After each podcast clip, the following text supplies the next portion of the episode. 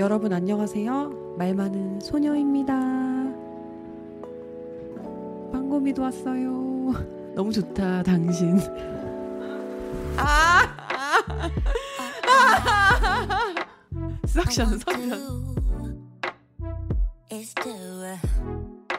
여러분, 드디어 허언증의 끝.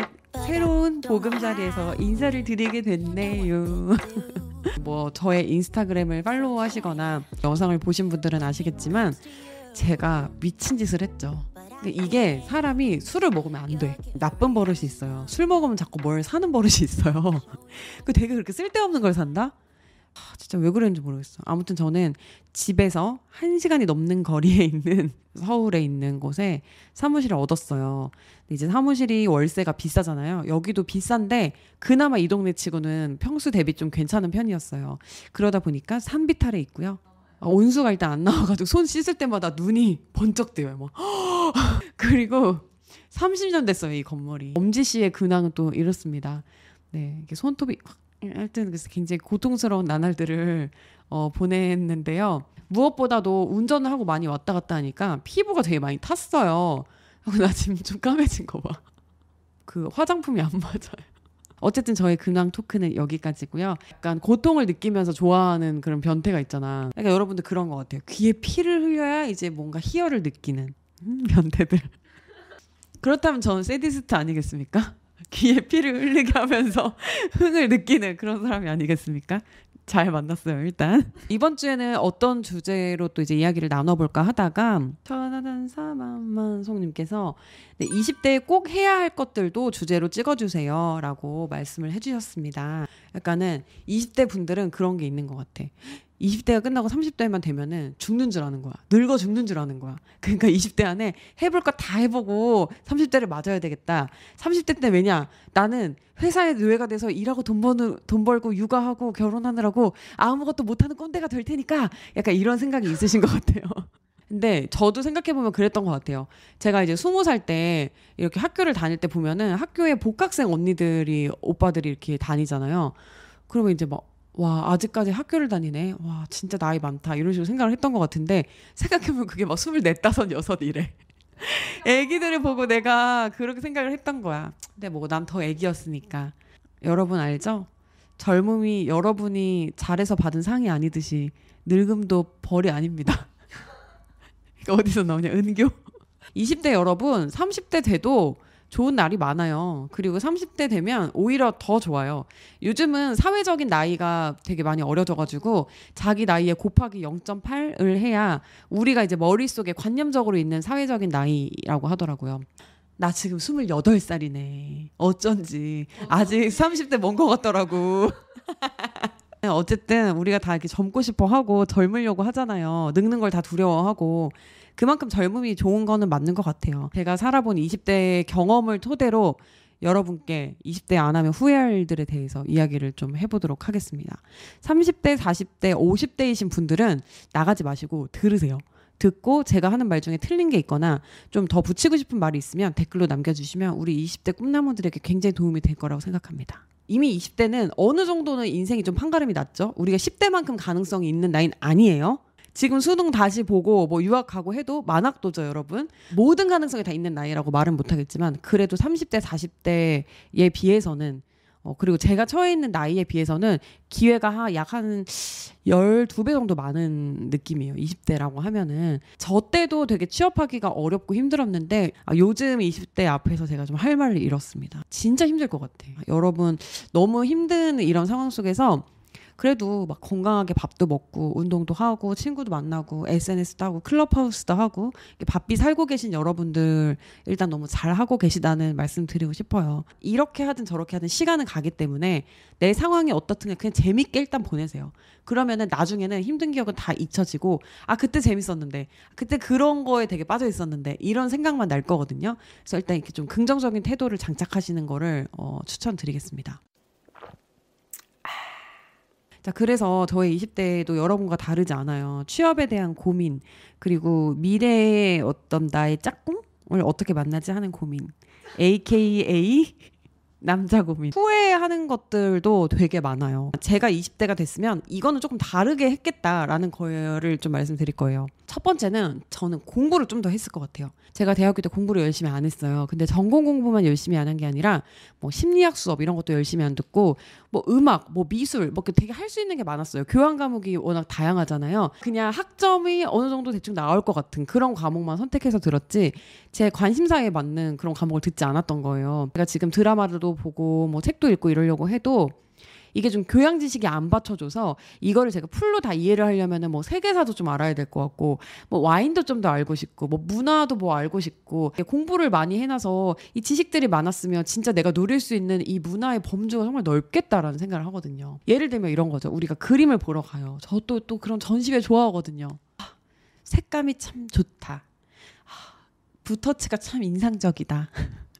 예쁘다. 와, 이거 비싸겠다. 어, 야, 이거 가격 오르겠다. 그러니까 이런 얘기나 하지. 막 제가 하고 싶은 얘기는 이런 거죠. 어, 이 시대에 이 화풍이 저물었었는데 어떤 어떤 어떤 화풍을 거쳐 이 작가가 이 화풍을 다시 시도했기 때문에 이 그림이 굉장히 의미가 있는 것 같다. 이런 대화를 하고 싶은 거죠, 저는. 하지만 못해요. 왜냐? 난 조승연의 탐구 생활이 아니니까. 내가 조승현 작가님처럼 책을 열심히 읽고 교양에 대한 덕질을 했다면 얼마나 좋았을까. 왜 나는 미드만 본 것인가? 나중에 어디 가서 썰풀 수 있는 이 이야기 주머니들을 많이 만들어 두시라는 이야기를 정말 하고 싶습니다. 두 번째로는 좀 약간 벗고 다닐 것 같아요. 이 육신이 그냥 죽으면은 흙으로 돌아간다고 성경책에도 나와 있잖아요. 뭘 그렇게 부끄러워가지고 나는 비키니 입은 사진 한 장이 없어. 20대 때. 옷에 좀 관심이 없다. 이런 거 입버릇처럼 하지만 그래도 사람이니까 옷을 사서 입었을 거 아니야. 너무 단정한 옷만 입고 다닌 거야. 뭐 튀게 입고 이런 게 별로 없더라고. 사진에 보면 다 지금부터 그때까지 그냥 한결같이 많이 가리고 있고 목 여기까지 올라 있고 다 단정해요 옷이. 나는 항상 내 그 body image에는 미래만 있었던 것 같아. 그래서 아 나중에 살 빼면 이거 입어야지, 살 빼면 뭐 저 비키니도 입어야지, 살 빼면 이거 입고 사진 찍어야지 이렇게 했는데 그러다가 뭐 죽을 때 그냥 뭐 어떻게 그럴 때 입을 거야? 어떤 쇼핑몰 그 언니가 라이브 방송을 하는 걸 봤다? 근데 이러는 거야. 들어가면 그냥 입어 이러는 거야. 너무 맞는 말인 거예요. 왜냐면 안 들어가요, 지금은. 지금이 전성기일 확률이 되게 높아요. 슬프죠? 그러면은 더 지금 전성기다라고 생각하고 더 노력을 하면 되고, 어, 지금이 전성기다. 어, 위기의식을 느꼈다. 그럼 빨리 비키니를 사세요, 여러분. 비키니뿐 아니고 뭐 약간 좀 파진 것도 입어보고 막 빨간색 파란색 막 태극기 패션도 한번 해보고 청청도 입어보고 어깨도 훅 까보고 막 모자도 막 이상한 것도 써보고 그 약간 희한한 시도를 저는 진짜 안 한 걸 너무 후회해요. 내가 그런 시도를 많이 해봤으면 어떤 주위의 따가운 눈총, 진실된 조언 이런 걸 들어가지고 내 스타일이 점점 되게 좋아졌을 텐데 약간 눈에 띄지 않는 아이였기 때문에 그런 조언을 못 들어서 내 스타일을 찾거나 좀 세련될 기회를 잃은 것 같기도 하거든요. 그래서 20대 때 막 멀리 봐도 이쁘다 그런 얘기 많이 하잖아요. 그건 아니야. 이상하게 입으면 좀 이상해. 이쁜 거 입으면 이쁘지. 그러니까 이쁜 거 입어요, 여러분. 그리고 남자분들은 또 내 얘기 아니다라고 생각하실 수 있지만 음, 음. 좋은 거 사고 멋있는 거 입어요. 이동진 영화 평론가 랑 유희열 씨가 했던 이야기인 것 같은데 자존감을 높인 방법이 뭐가 있어요라고 하니까 안경 빨간 안경 썼다 그리고 옷을 더 잘 챙겨 입었다 그러니까 자존감이 높아졌다 이런 얘기 했거든요 나 남자니까 뭐 그냥 뭐 체크 셔츠에 면바지 입으면 되지 약간 이렇게 생각하지 말고 어 좀 너무 아이돌 패션 틱한가? 라고 하더라도 시도를 해보세요. 입었는데 사람들이 너무 욕을 많이 한다. 그럼 그건 아닌 거야. 그리고 어, 입었는데 음, 의외로 좀 음, 괜찮은 것 같다. 그러면 이제 그 또 더 발전시켜 갈 수 있는 거잖아요. 그래서 옷 다양하게 입어보고 머리도 막 염색도 하고 탈색도 하고 막 쇼커트도 해보고 미러도 보고 파마도 하고 다 해봐요. 30대 되면 머리카락이 없어서 못할 수도 있으니까. 근데 그 이 말을 하다 생각이 난 건데 또 저도 한 살 한 살 더 먹으면 아 작년에 할 거야 작년에 할 거야 그런 생각이 들 것 같아서 당장 시도를 해봐야 될 것 같아요. 앞머리. 세 번째는 뭐 이거는 좀 약간 클리셰야 뻔한데 아 찐사랑을 좀 해보면 참 좋겠다 이런 생각이 들어요. 저는 30대에 연애를 해본 적이 없습니다. 남자친구를 사귄 거 연애를 시작한 게 20대가 마지막이었던 거예요. 30대가 그러니까 넘어서 뭐 어떤 사람을 새로 만나서 사귀고 이런 적이 없었던 거죠. 31살에 결혼했으니까. 그래서 내 친구들이 이렇게 하는 30대 연애는 조금 다른 것 같긴 해. 20대 연애랑. 내가 20대 때 했던 게 약간 내 친구들이 하는 30대 때 연애인 것 같기도 해. 그게 무슨 말이냐면 저는 되게 어, 나쁜 놈을 못 만나본 거예요.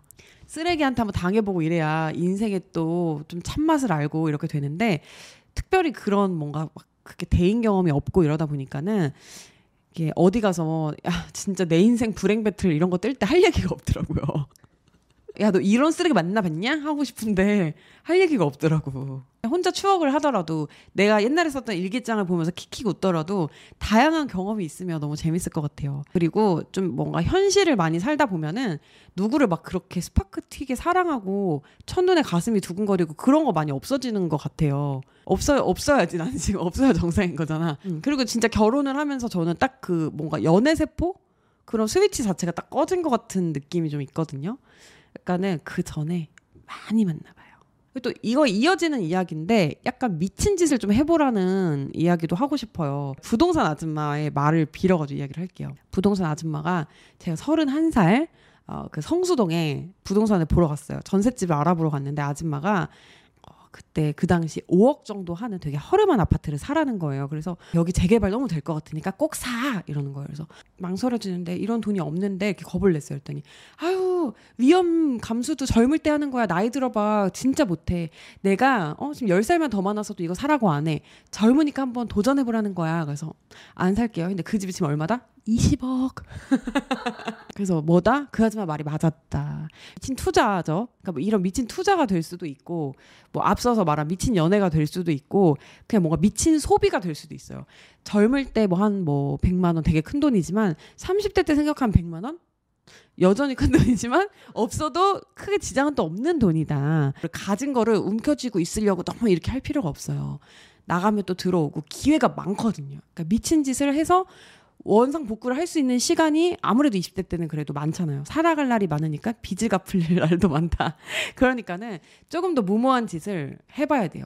그래서 그때 배포를 못 늘리면 그냥 30대, 40대에도 그 간이 더 커지지 않는 것 같아요. 그 작은 간으로 살게 되는 것 같아요. 좀 성인이잖아요. 20대 넘으면 다 여러분들의 책임입니다. 그러니까 책임질 수 있는 한도 조금 내가 고생을 할 수도 있는데 해볼까라는 게 있으면 하고 이건 아니다 싶으면 하지 말고 그게 저는 기준이 될 수 있다고 봅니다. 도전하라 20대요. 제가 20대 때 좀 안에서 후회했던 것들 이야기를 했는데 어, 여기까지는 제가 좀 뭔가 재미있게 이제 이야기를 한다고 한 건데 사실 진심이니까 여러분 다 새겨 들으세요. 근데 지금부터 좀 할 이야기는 우리 또 채널에 취준생 분들이 그렇게 또 들어오시더라고요. 그러니까 알아 마음이 너무 힘들 때는 피식 대학을 보고도 웃지 못하는 거야. 그러니까 진지한 위로를 듣기 위해서 나한테 오는 거지. Welcome. 이제 여러분들이 저한테 좀 관심이 있으셔가지고 뭔가 뭐 검색을 해보셨다거나 그러면 제가 예전에 뭐 방송국에서 일을 하다가 뭐 결혼하고 뭐 유튜브 하고 이런 과정은 아실 거예요. 하지만 그 전 과정은 그 전이 사실 핵심이거든요. 근데 그 전 과정은 아마 모르실 건데 저는 원래 이제 대학교 잘 다니다가 22살 때 대학교 3학년 때 어느 날 갑자기 문득 아, 나 아나운서 되고 싶다. 이 생각을 한 거예요. 저는 나름 이 길을 잘못 선택하지는 않았었다 생각을 해요. 왜냐면 아나운서 시험은 보통 이제 뭐 카메라 테스트가 1차인데 그게 붙기가 진짜 어렵거든요. 근데 저는 카메라 테스트 같은 거 거의 떨어진 적이 없었어요. 어떤 기본 자격 조건은 된다는 뜻이잖아요. 그게. 그리고 필기도 저는 떨어진 적이 없습니다. 이제 저의 문제는 면접이었었어요. 근데 면접에서 떨어지면 어, 어떤 느낌이 드냐면 내가 노력을 할 수 있는 부분 에 대해서는 커버를 할 수 있는데 내 본성, 어떤 나의 진짜 모습이 드러났을 때 사람들한테 거절당하는구나 그런 생각이 들 수가 있어요. 제가 느꼈던 감정이고 그리고 보통 그 면접에 가면은 음, 아나운서 선배 분들이 이제 면접관으로 많이 나오셔가지고 독서를 해요. 아마도 그게 역할일 거예요. 뭐 배드캅, 국캅 이런 것처럼 역할이겠지만 저는 제가 평소에 동경했던 아나운서 분들한테 독서를 듣는 게 진짜 힘들었어요. 근데 다 지금 데스노트에 써놨어 지금. 그러니까 그늘이 없다는 소리를 제가 진짜 많이 들었고 실제로 뭐 화목한 가정에서 뭐 큰 문제 없이 이렇게 자랐는데 하, 그때 진짜 많이 어두웠던 것 같아요. 저의 인생은 그때 처음으로 제가 아 죽고 싶다. 아 이게 죽고 싶은 거구나 이런 생각을 할 정도로 저도 굉장히 우울했어요. 죽으면 안 돼요 일단 여러분 왜냐면 좋은 날이 오거든 저는 특별히 하지 말라는 거 안 하고 그냥 착하게 착실하게 살아왔단 말이에요 내가 막 하버드 뭐 서울대 이런 데 못 갔지만 그래도 나 나름대로 서울에 있는 사람들이 이름을 들으면 아는 그런 대학을 나와서 뭐 학점도 그냥 웬만큼 그냥 토익 점수도 막 900점도 넘었고 하라는 거 다 했고 스터디도 이렇게 내가 매일매일 열심히 하고 있는데 나는 왜 이 사회로부터 거절을 당해야 되지? 내가 뭘 잘못한 걸까? 어디부터 잘못된 걸까? 그런 생각 진짜 많이 했고 또 하나는 이렇게 동네 혹은 친척들 중에 그런 분들 있죠. 학교 다닐 때 막 공부 잘하고 막 영재였대. 지금은 응? 응? 동네 그 백수형 장수생이었다 이제 약간 포기한 친척 그런 사람들 있잖아요 보면 근데 이제 그 사람들이 옛날에는 아우 왜 저럴까 이렇게 생각을 했다면은 그때 이해가 되는 거예요 아 저 사람들도 진짜 최선을 다했을 수 있겠구나 진짜 열심히 했는데 운 혹은 정말 자리가 부족해서 못 들어가고 그래서 그 취업의 관문을 뚫지 못했다는 이유로 저렇게 쓸모없는 사람 취급을 받는 거구나. 실제로 저 사람들이 부족한 건 아닐 수 있겠다. 이런 생각을 정말 많이 했던 것 같아요. 그래서 우리 잘 듣는 회원님들도 왜 하냐. 지금 엄청 우울하고 내가 과연 취직을 할 수는 있을까? 나도 가족의 우환이 되는 건 아닐까 내가? 뭐 이런 고민들을 많이 하실 수도 있어요. 취직은 다 되더라고요. 진짜 다 되더라고요. 사람마다 그 열매를 맺는 시기가 다를 뿐이지 그리고 내가 생각한 열매가 안 맺힐 수는 있어요. 나는 사과나무를 심었는데 감이 열릴 수도 있고 그럴 수는 있지만 어쨌든 그 기간에 넘어가면 어떠한 열매는 손에 쥐게 될 거예요 분명히 물론 지금 상황은 막 그럴 거예요 막 어떤 동굴 혹은 박스 같은 데 내가 갇혀 있는데 무슨 빛이 희미하게라도 보여야 희망을 가지고 이걸 뜯든 기어 나가든 할 거 아니에요.